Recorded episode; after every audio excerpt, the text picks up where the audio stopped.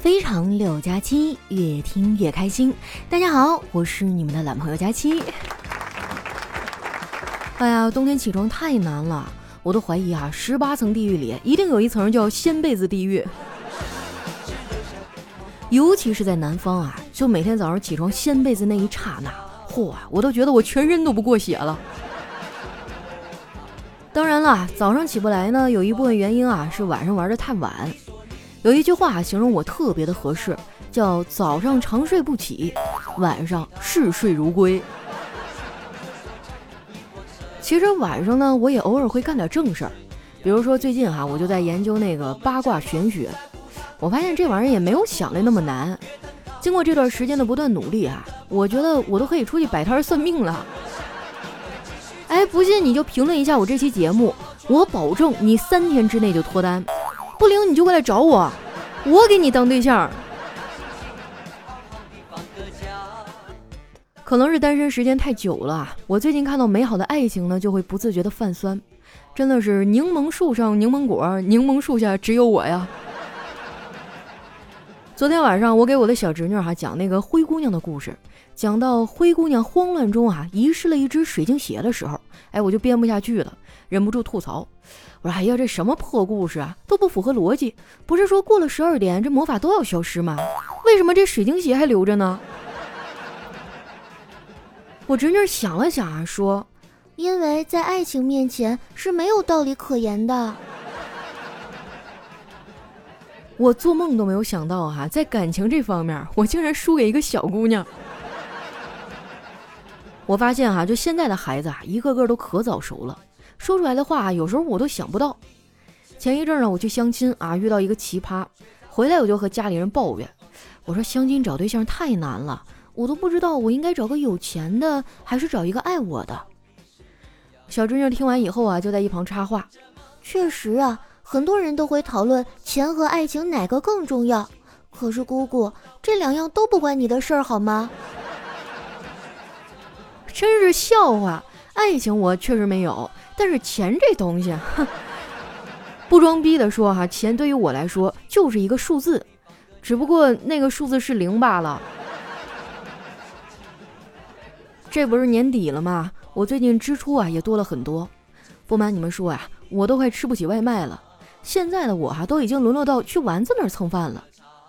其实发自内心的讲啊，我是不太想去的。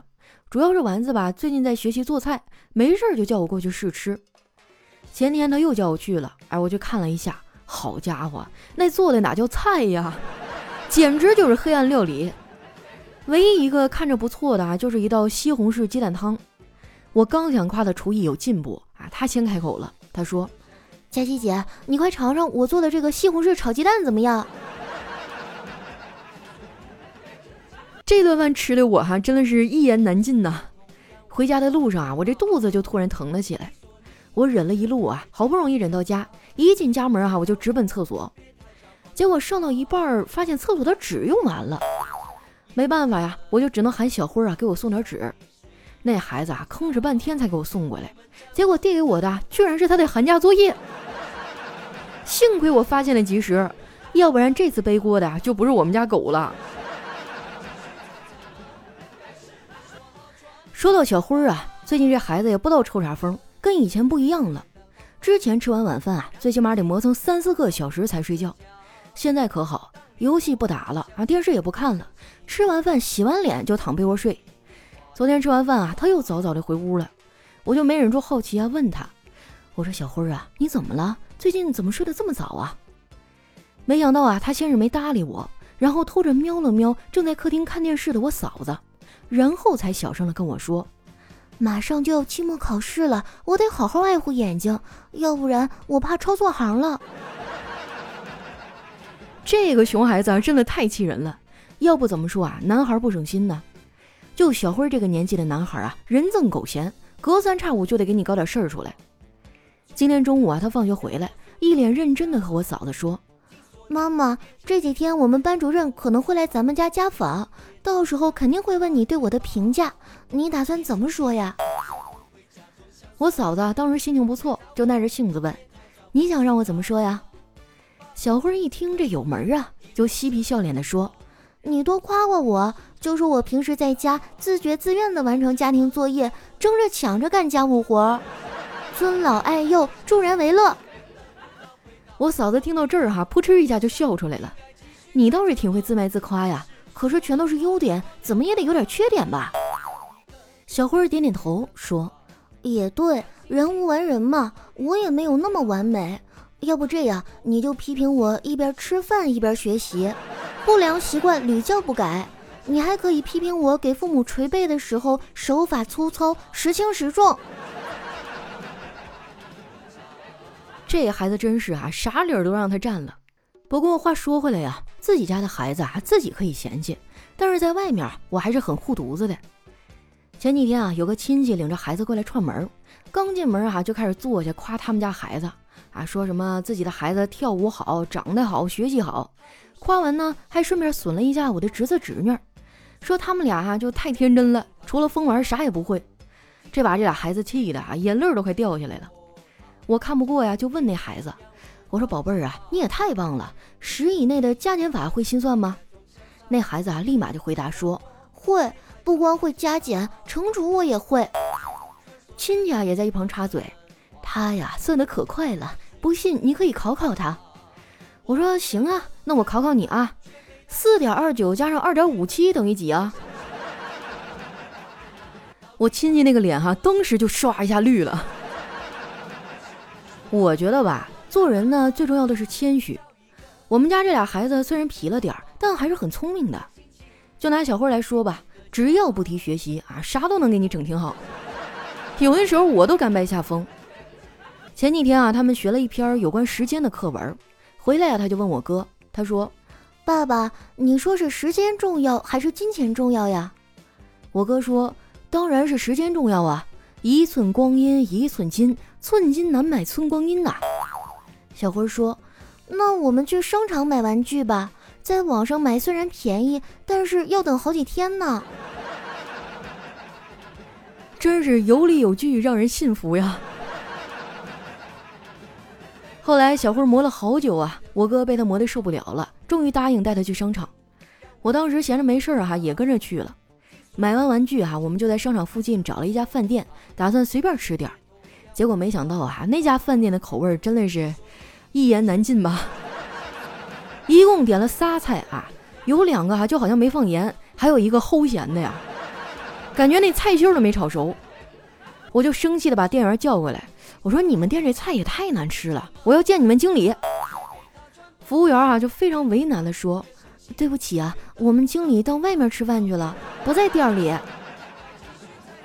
当时啊，都把我给气笑了。不过让我纳闷的是啊，就这么难吃的一家店，店里的人呢，居然一点都不少。我哥看我挺疑惑的，就说：“这你就不明白了吧？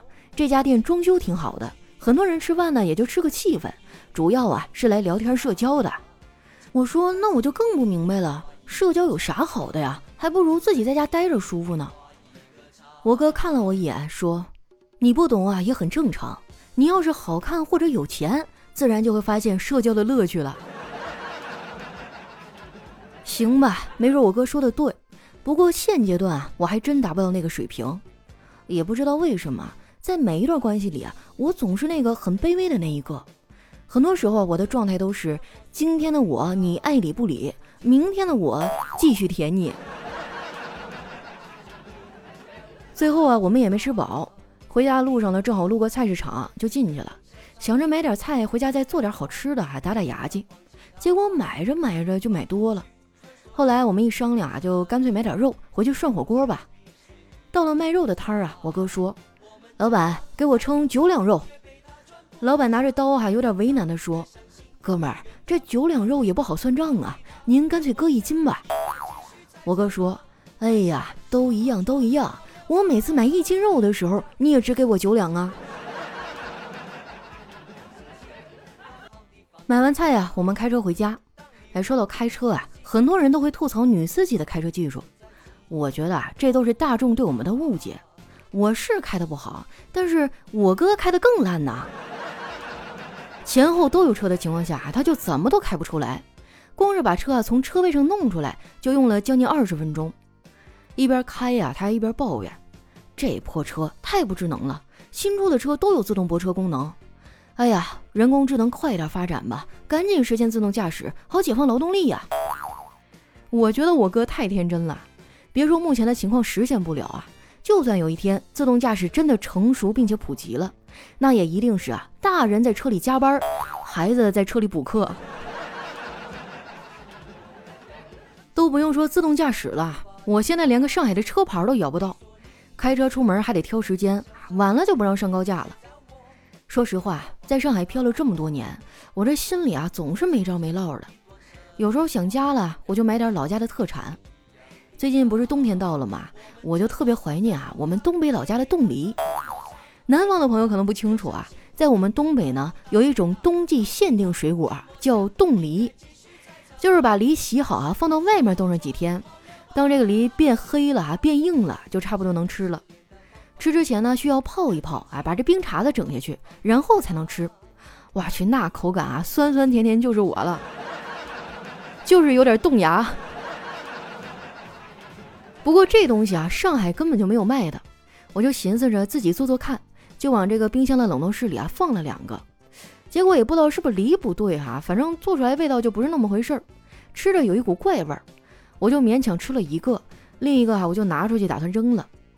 扔的时候吧，我也没注意，吃着手还拿了一个完全冰冻的梨就出门了。刚开始还好，一进电梯啊我就受不了了，没办法呀，我就只能左右手来回的倒腾。到一楼的时候啊，电梯门一开，我就快速的把那梨嗖的一下扔出去了。那硬邦邦、冻得黢黑的梨哈，砸到地板上，咣的一声，然后就那个形状啊，非常的像手榴弹，把正在等电梯的几个人啊吓得转身就跑啊，一边跑还一边捂着脑袋。老妹儿啊，你等会儿啊，咱俩破哥们儿啊，你猜呢？我心里啊。装的是哪个人啊？哎，你们有没有觉得哈，这首歌听起来特别东北？歌名就叫《依兰爱情故事》。依兰离我们家老近了。哎，说到这我就纳闷了哈，你看有人写歌叫《牡丹江》啊，有人写《依兰爱情故事》，那怎么就没有人写写我的家乡七台河呢？咋的了？差啥事儿啊？等我以后出名了哈，高低得整一首。那接下来啊，分享一下我们上期的留言。首先，这位听众呢叫佳期，才不是单身。他说：“佳期啊，我终于下定决心，把手上的工作都停了，彻底放假两个月，休养身心。可是对于一个工作狂的我来说，生活里的很多事情都不感兴趣，比如逛街呀、做饭啊。佳期啊，如果是你，你会怎么计划这两个月的生活呢？两个月，想都不敢想啊！”你要说让我给你计划两天吧，我还勉强；两个月我也不知道上哪儿。说实话，我也是比较工作狂的那种。我这些年来几乎好像没有哪一次是因为彻底的度个假哈去某一个地方，都是因为出差啊到某个城市，然后挤出那么一天半天的时间，走马观花的去看一看。有的时候忙碌久了哈，闲下来反而不知道干什么了。来看一下我们的下一位哈，叫猫眼王子爱佳期。他说：“佳期啊，好久没来了，听你的声音还是觉得特别舒心。我都三十二了，现在还没有找到男朋友，爸妈已经不理我了，说让我自己尽快找。其实我上个月刚跟一个认识了几年的好朋友在一起了，两个人的关系吧有点奇怪，可能太熟了，而且他比我小三岁，总有一种老牛吃嫩草的感觉，所以他的要求我都尽量的满足他。”可是总觉得我们两个人不会长久，试过放手，但还是放不下他。你说我该怎么办呢？我的天哪，这都什么年代了，还老牛吃嫩草？姐弟恋多流行啊！你要不要把弟弟让给我？再说了，你们俩上个月刚在一起，你着啥急呢？你一定要对爱情有信心，要不然你谈它干嘛呢？对不对？下一位呢，叫香香惠子。他说：“佳期啊，如果有情侣在你面前秀恩爱，你可以跟他们说，我劝你们啊，还是别秀恩爱了，秀恩爱的都没有好下场。你看那个杨过和小龙女，一秀完恩爱分开十六年。你再看乔峰和阿朱更惨，一秀完恩爱啊，阿朱就死了。所以啊，还是不要秀了。”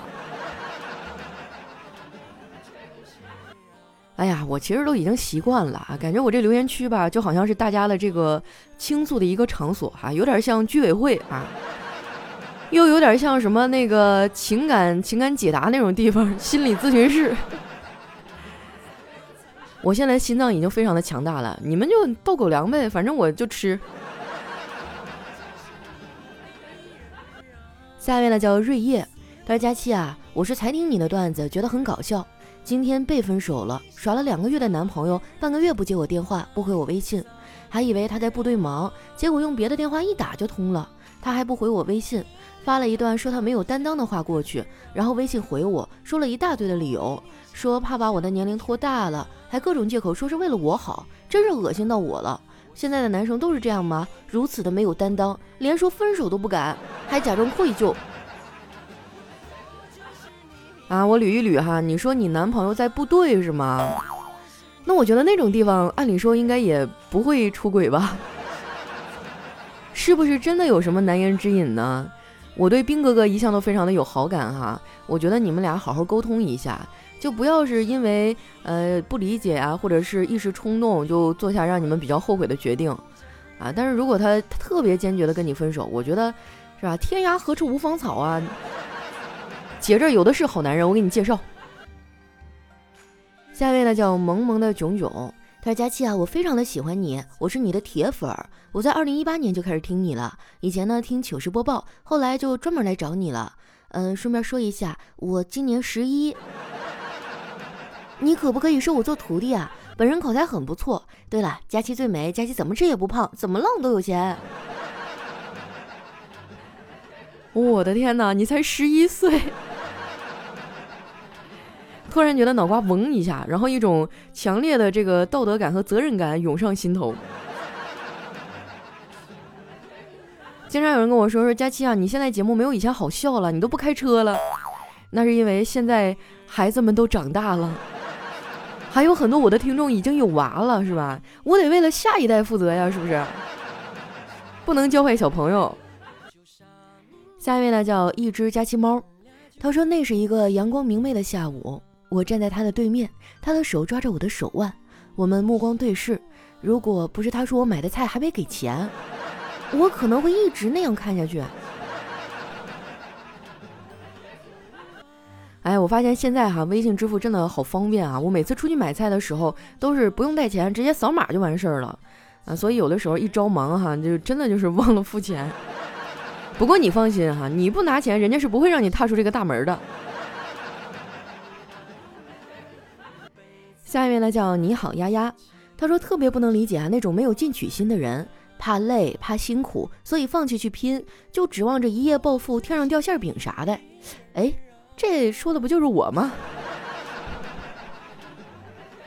对呀，其实每个人都有懒惰的属性，只不过是生活逼着我们前进罢了。下一位呢叫佳期的陆墨。他说：“邻居大妈哈经常向我请教上网的问题，每次我都是知无不言。今早出门啊，我跟老婆说晚上要应酬，大妈的老公呢隔着防盗门就多嘴。男人说应酬啊，百分之九十九是自己出去玩。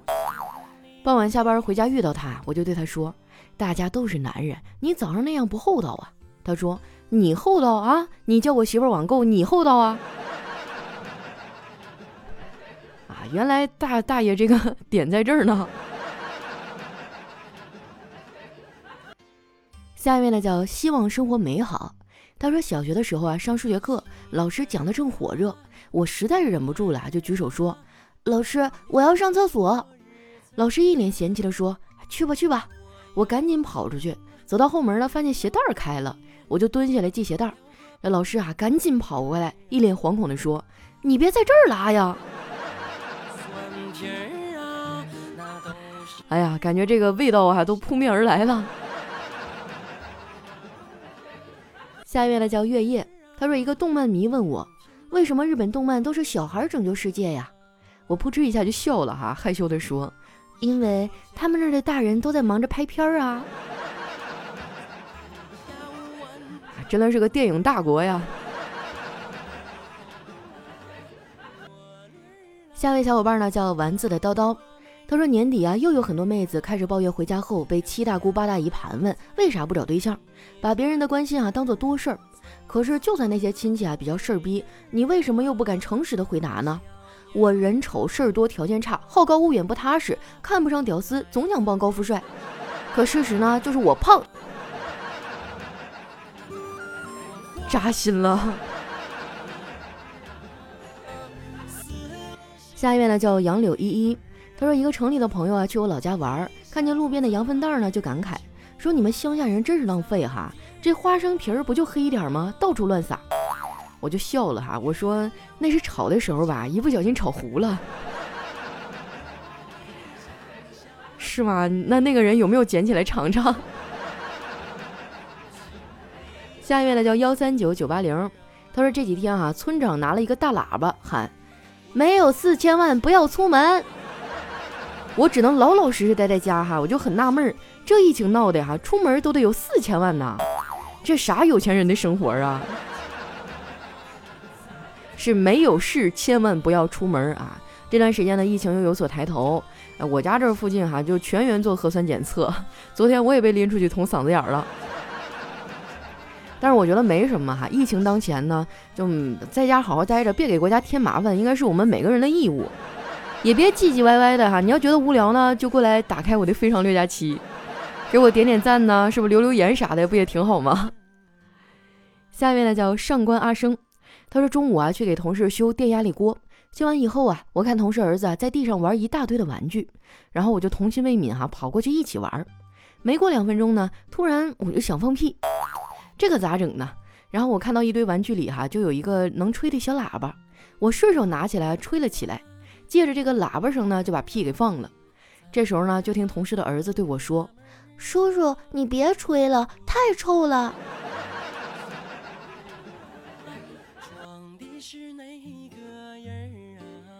下一位小伙伴呢，叫爱家气的小年糕。他说之前啊，有一朋友想借我钱，然后他就拐弯抹角的问我：“你长大以后理想是什么呀？”我就跟他说啊：“我长大以后要买别墅，买豪车。”他很惊讶，就问：“理想这么远大，家里不差几个钱儿吧？”我冷哼了一声，啊，就一副无所谓的样说：“我难道差那几个钱儿？不，我差的是那几个亿呀！”下面呢叫十九八六 ftf，他说一个记者哈采访了一百只青蛙，说你每天都在干嘛呀？他们都回答说吃饭饭、睡觉觉、打豆豆。一直采访到第九十九只，回答都一致。于是呢，就问最后一只：“你一定就是豆豆吧？”啊，那个青蛙回答说：“滚，我是叫叫。”说实话哈，我真的没有想到一个段子能流传二十多年。我小学的时候就听过这个段子。来看一下我们的最后一位啊，叫佳琪的追者。他说：“看着《西游记》啊，两个小朋友在那讨论，说这个唐僧的通关文牒啊，是不是就像现在的护照，出国一定要用啊？这护照上哈写的一定是大唐皇帝李世民认证，玉帝唐僧，背后写的肯定是要么放唐僧过去，要么大唐的军队过去。哇，突然觉得这段话好爽啊！好了，那今天留言就大概分享到这儿了哈。”最近呢，收到很多听友的安慰啊，还有加油鼓励什么的，我都看到了，但是我没有读啊，倒不是因为怎么样哈，主要是，嗯，我最近一直在骗自己，说我妈是去旅游了，然后每次一看到这些什么节哀啊、加油之类的字眼，我就忍不住会哭，就没有办法正常录节目了。你们的关心我都收到了，嗯，我现在也已经恢复的差不多了，可以正常工作了，不用担心我。嗯，还是非常的感谢大家的理解和安慰吧。我相信妈妈一定希望看到更坚强的我。也希望大家啊，疫情当前一定要好好的照顾自己，做好防护，呃，好好的对待自己的家人。有时间的话，一定要多去陪伴一下自己的父母。嗯，不要给自己将来留什么遗憾。哎呀，不说了哈，今天的节目就先分享到这儿了。喜欢我的朋友呢，记得关注我的新浪微博和公众微信，搜索主播佳期啊。这个年底的绩效就靠你们了啊！留言点赞打 call 一条龙哈，谢谢大家。那今天就先到这儿，我们下期再见。才是